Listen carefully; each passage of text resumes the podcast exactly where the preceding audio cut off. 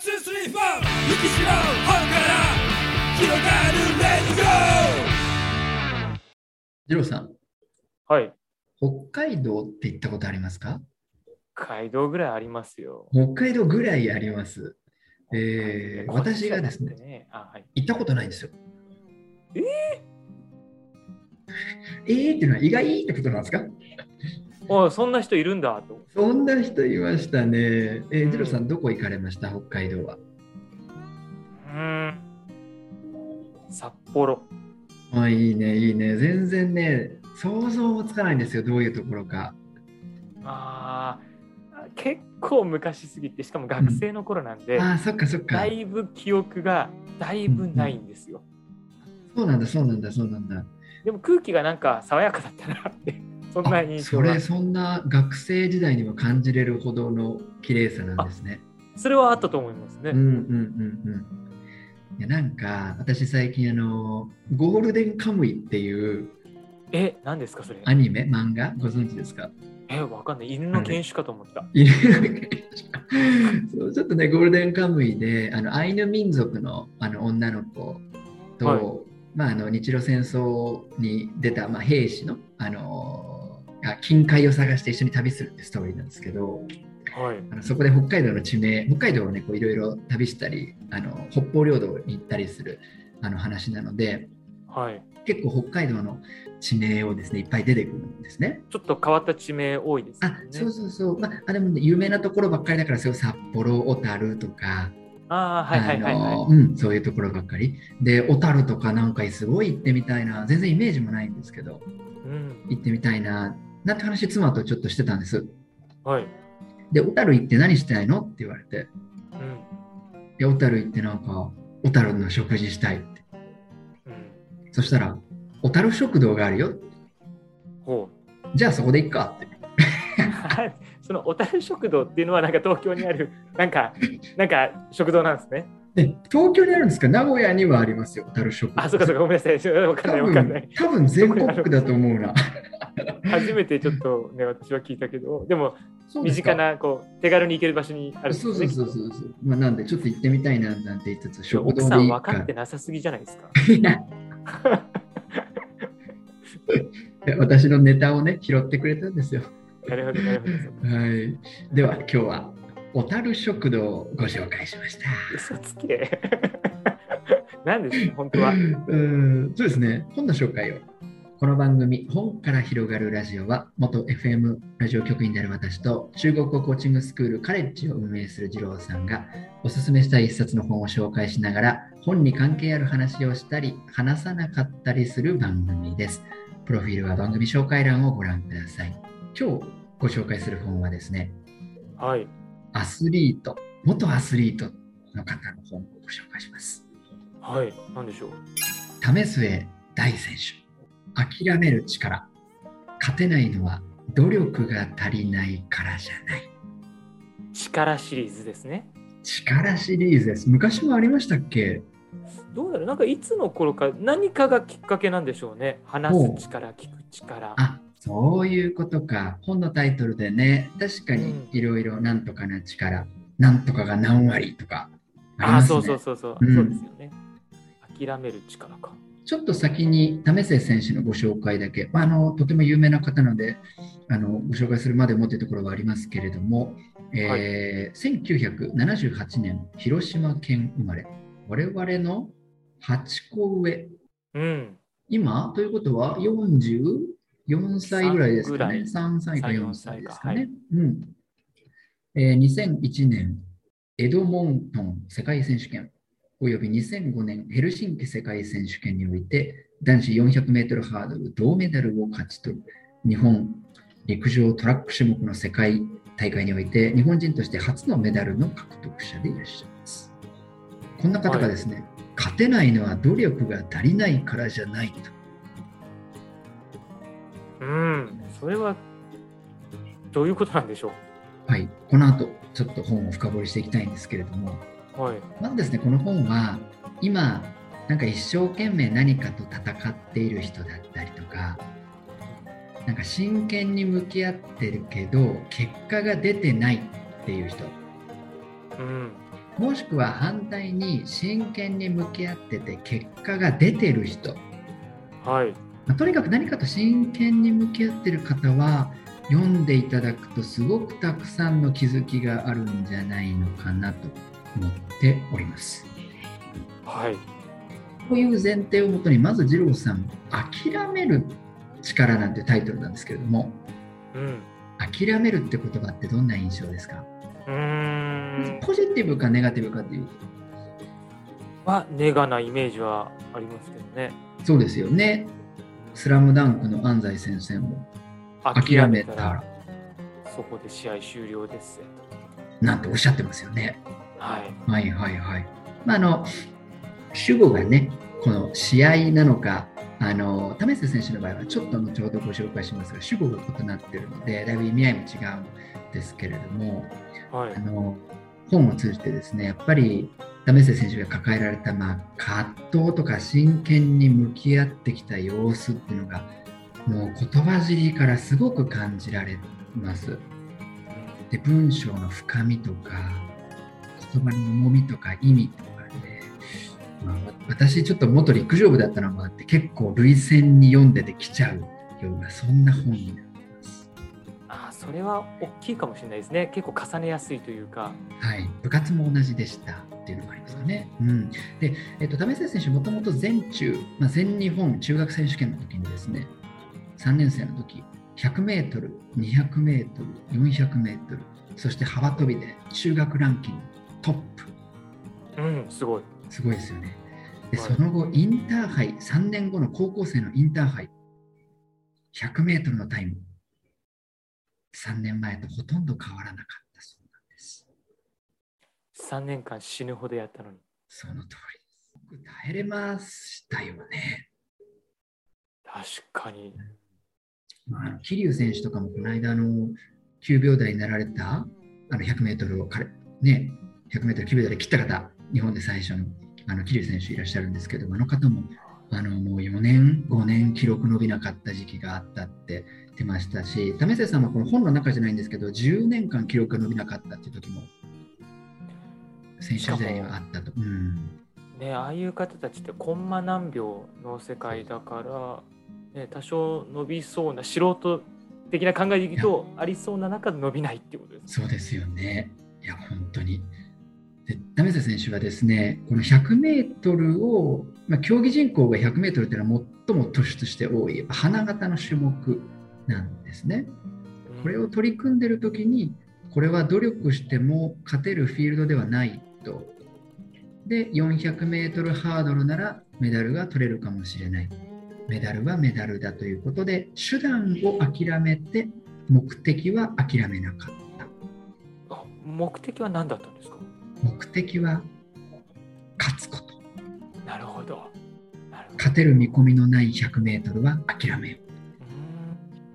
うで、為末選手もやっぱり日本人の選手としてね、トップのアスリートとして、やっぱりこの自分が向き合ってた種目からこう逃げたって思逃げたと思われるんじゃないかとか、ううん、諦めたということをネガティブに捉えられるんじゃないかということで、やっぱり自分が100メートルをやめるってことをすごいネガティブな感情を持ち続けていたし、それを人に言えなくて心の中に隠していることがすごいストレスであったということを本の中で書かれていらっしゃいます。なるほどな。うん、でも日本のああ、まあ、あのアーティストもあのアスリート、まあ、お仕事されてる方もそうですけどやっぱり何かやめるとかうん。何かやるときって日本においては結構ネガネガティブな意味合いを持たれる方多いですよね。そんなアスリート的なことじゃないですけど、うん、自分もいっぱいありますしね。あの言いたくないやつ。痛くないやつ。うんうんうん。大学院とか私中退してるんです、あそれ知らない。うん、でも言いたくない。いや今はもう言えるんですけど、えー、そうだったんだ。うん、なかった。やっぱりなんか諦めた挫折したみたいなちょっとネガなやっぱりイメージが自分でも持ってたんでしょうね当時。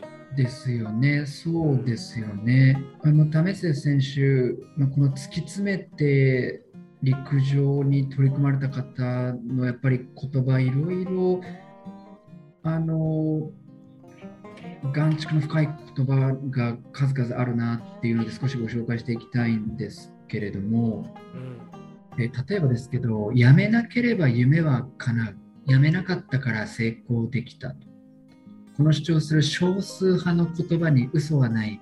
だが現実社会においては負けた敗者の人の方が圧倒的に多いという事実を分かっておくべきだ。うんあのアスリートの方とかってこう20代6、7歳まででもその候補選手に選ばれてないと20代前半か、もうその後選ばれる確率っていうのはもう万馬券のような、まあ、ほぼないというような、ううんん、ことが書かれていて、まあ、そういう方にね、昨日競技を諦めてこっちに進んだらどうだろうと。君にはこっちが向いているということを言ってあげる人の存在も必要なのではないかというようなことをあの提言されてました。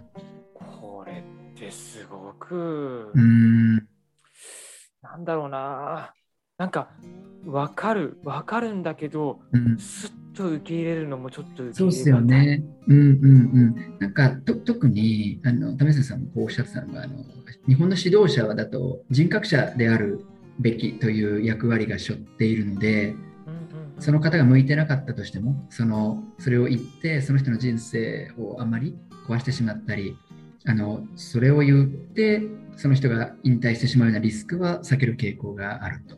なるほどうな。んという話をなんかいろいろしてる中でなんかあの自分で向いてることとか向いてないことってちょっと分かんなかったりするのかなってうんうん、思います。そういうのは特に自分自身のことって分かりにくかっうんたりとかしますよねうんうんう。んで私なんかもあの向き不向きより前向きなんて言葉掲げてね好きな言葉で言うことあるんですけどなんか改めて為末さんの本読ませていただいてはい。私が思ったのはこれを言える領域であればそもそもそれが向いてるんだっていうことなのかなって思いました。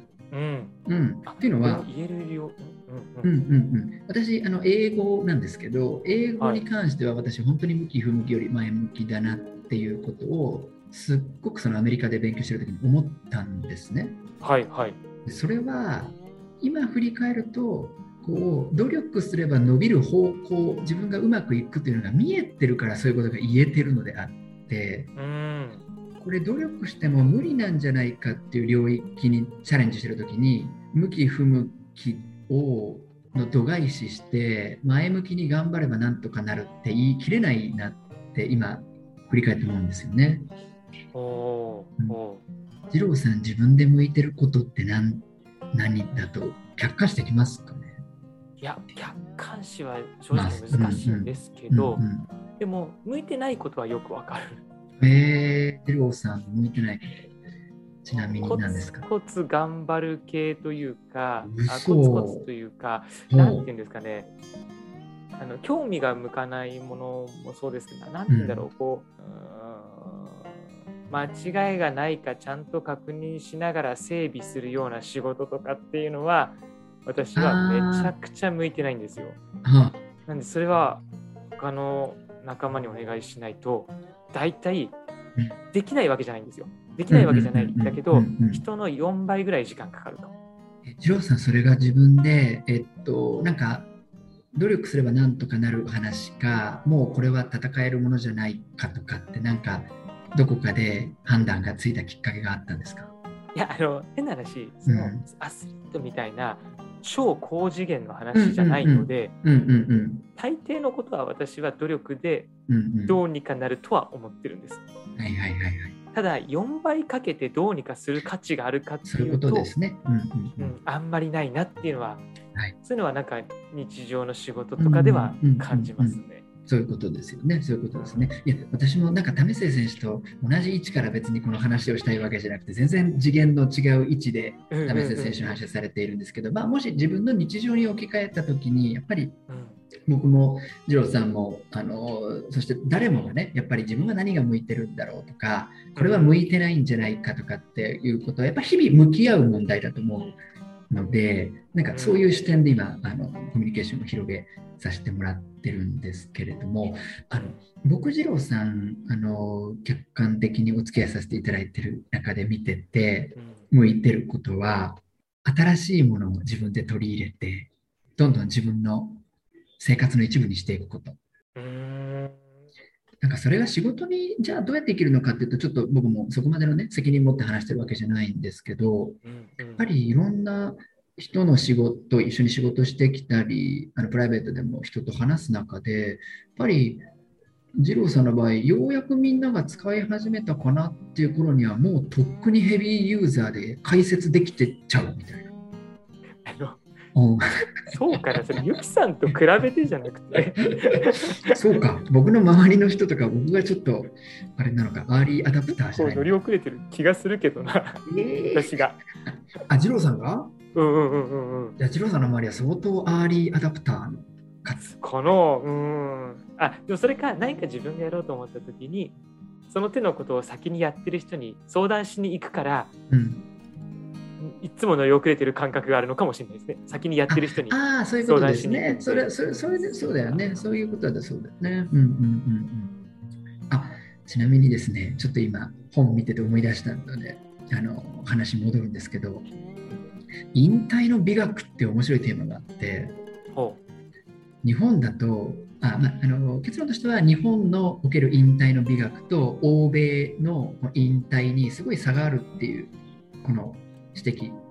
えー、そそううなんんですねね。面白い。考えたことで例えば日本だと引き際なんていう言葉があってはい。なんか全力を尽くしてもダメだったとかなんかあれだけやったから仕方ないとかね肉体や精神の限界までこう視力を尽くしたとかそういうことじゃないと、なんか引退がこう納得されない、まあ、アスリートの方ああ、にねなるほど。ただ一定仕事でもなんかあるような気がしていて、うんうんうんなんか辞める3んだ年は頑張れとか。そうそうそうそうで辞めるんだからよほど葛藤し苦難の末選んだ決断なんだろうとかね、うんうんううんん。普通のなんか飽きたとか ちょっと違うなとかではやめていけないっていう、そんな雰囲気ありますよね。ありますねう。ん、で、為末さんがアメリカで3年間、あの引退する前、3年間過ごされてたんですって。うんでその時に金メダルを取ったアスリートの方々が、その後も次のオリンピック目指して練習してる中、キャスターの仕事を1回やってみたらすごく楽しかったから、そのまま辞めてしまったとか、本当に金メダル候補のトップアスリートが練習中にアキレス腱を怪我して入院が始まったらちょうどいいからこのまま引退しちゃおうとかそんなノリで本当にあの日本人から到底理解しがたいタイミングで引退されていくのを見たんですって、うん。うん、ちょうど為末さんは引っ越ししたくなったからそのついでに辞めてしまおうぐらいの感覚で引退をされる選手がたくさんいると。うんうん。でなんかこれあの大坂なおみ選手とかもなんかおっしゃってたあの私別にテニスだけじゃないっていう話をなんかされてたのすごい印象的だったのあるんですけれどもはい。なんかその日本だとやっぱ専門家とか職人でねなんかそればっかりどうかやっててほしいとかそれが人生の全てであってかけてやっててほしいみたいななんかこういう周りの期待値みたいなものがあるけどやっぱ欧米の方ってちょちょっとその辺こう専門性を持つ分野との付き合い方の距離感っていうのもまた違うなって思ってなんか逆あの僕らから僕の目から見るとちょっと上手な付き合い方。うん。うん、なんか専門家でその一流であるけどそれが理由で自分が潰されないというかね。うん。距離感がなんかいいですね、確かに。ね。なんか上手上手な印象を受けました。で続いてなんですけどはい。為末さんがカール・ルイスさんを見た時にとてもじゃないけど自分の延長線上にいる気が全くしないとどんなに努力しても及ばない世界があるってことを知ったというふうに書いてありました。で二郎さん。うんうん。いやそうそう、二郎さんに聞きたいなと思って、この人とんでもない次元にいて、圧倒的に自分が努力しても叶わない領域の才能のある人だなって思ったことあります？私、あんまり、あんまり、多分ぼーっとしてるから、あんまり感じないんですよ。えゆゆきさんあるんですか？僕はあります。誰ですか聞いていいですか？誰の何？いいですか？あのですね、はい私、あの、飯田達郎さんっていう方が、多分人生で生で見た時において最も人間の才能を感じた方飯田達郎さん。今はですねちょっとね最後に今何されてる方か逆にあの結論からじゃなくて起承転結で話していいですか？はいはいはい。うん僕大学の時にあのアカペラサークルやってたんですよ、うん、知ってます。ね、少し歌なんか若気に至られて歌っちゃった歌っちゃってました歌はアレンジをして奥さんに嫌がられるタイプです、ね。よくご存知ですね。普通に歌ってって言われる感じうんですね。うんはい。まあ、今はね、半分ネタなんであのいいんですけれども、あの、とある、私その時北陸に住んでたんですけれども、はいこのアカペラのライブの、まあ素人素人って言うと失礼なんですけど、あの、まああの、ババンドですよね、アカペラバンドが集まって、こうお互いにライブ開催するみたいな機会があって、まあ、そこに本当に20分とか30分とか出てるんです。はい。で初めてこの方の歌を生で聴いた時に文字通り腰が抜けました腰が抜けた。腰が抜けた歌を聞いたんですか、歌を聴きました。はい。もうね人間が違うと。本当に吸い込まれるような歌だったしもう歌歌を歌ってるようには見えなくてもうなんかこの人が自己表現をこのステージの前でやってるってまただそれだけに見えたというか。なんかうまいへうまい下手とかそういう次元ではなかった。なんか、あれですね、そっか、私、さっき才能と努力が何が違うんだろうなって、ちょっと考えてたんですよ。で、なんかこの人すごい才能あるなと思っても、うん。いや、もしかしたらでもこの人めちゃくちゃ努力してるかもしれないから、そう思ったんですけど、うんうん。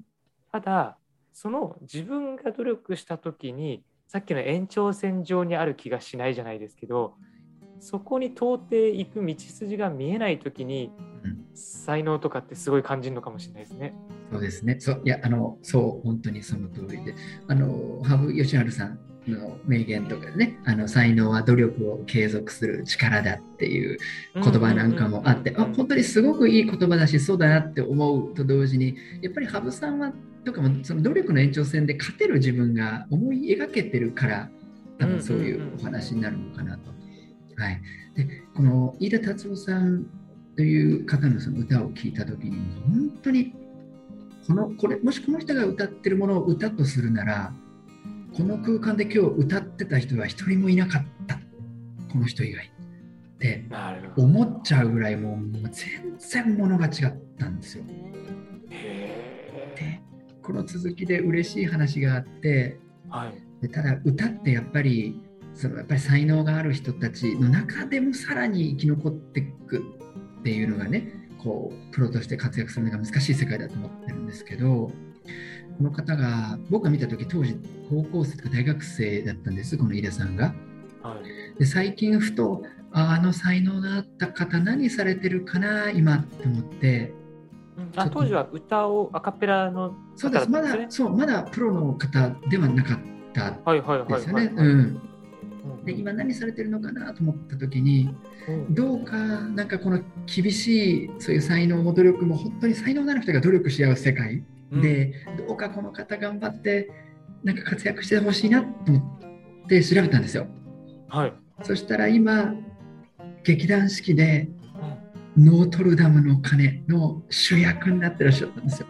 マジですか。すごい。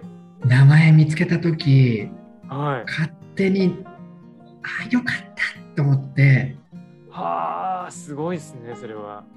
涙しました。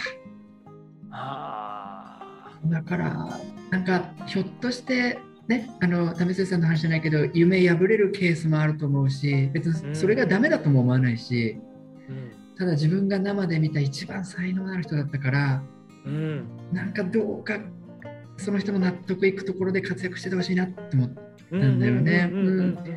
でい達郎さんがね、飯田達郎さんがそれ今のご自身の立場をどう思ってるかちょっと聞いてみないとわからないけど、うん。まあ、僕から見たら、あすごい人にやっぱなられてよかったって思ったんですよね。へえ、あやっぱそういう方がいるんですね。特になんか音楽の世界とかを本当にとか短距離とかね、ううんん、僕の知ってる見識の中ではやっぱり一番その才能の占めるウェイトが大きい世界かそうなかっていう認識でいるので、も。だから本当にね、飯田達郎さんは、なので、その人が、この人才能あるなと思った方、人生で一番生で見た人だったかなと思います。うんうん、それはあのもう一流になってる方で見て全然この人は違うなっていうのはそれはあのラジオ局時代ライブ見ていろいろありましたけど、うんうんなんかプロになられる前からって意味だとこの方かなと。ああ、そういうことか。うん確かに。でねプロでじゃあ一番誰がすごかったですかっていう話もあるじゃないですか。うんこれはまた別の機会で取り上げたいですけどもう即答でなるよ人うな気にならない。これもね即答で一人思いつくんですよ。え、えちょっと、あ、そう、ちょっと気になってきたな。またどこかでお話しします。本当に言わないんですか？本当に言わないです。うわーそうか。わかりました。では、お時間になりましたので、はい。今日ご紹介した本、改めて、今日はですね、為末大選手の、えーあき諦める力、勝てないのは努力が足りないからじゃないをご紹介しました。ありがとうございます。次回予告は、今日は二郎さんの、あ、そっか。いや、うん私は次回は、じゃあちょっとシークレットで。おシークレットなんですね。うん。あの、はい。まだ決まってない。あ、そういうことか。わかりました。はい。はい。ありがとうございます。では、今日ははいこの辺りで。はい。お疲れ様です。二郎さん、今日もありがとうございました。はいバイバイ。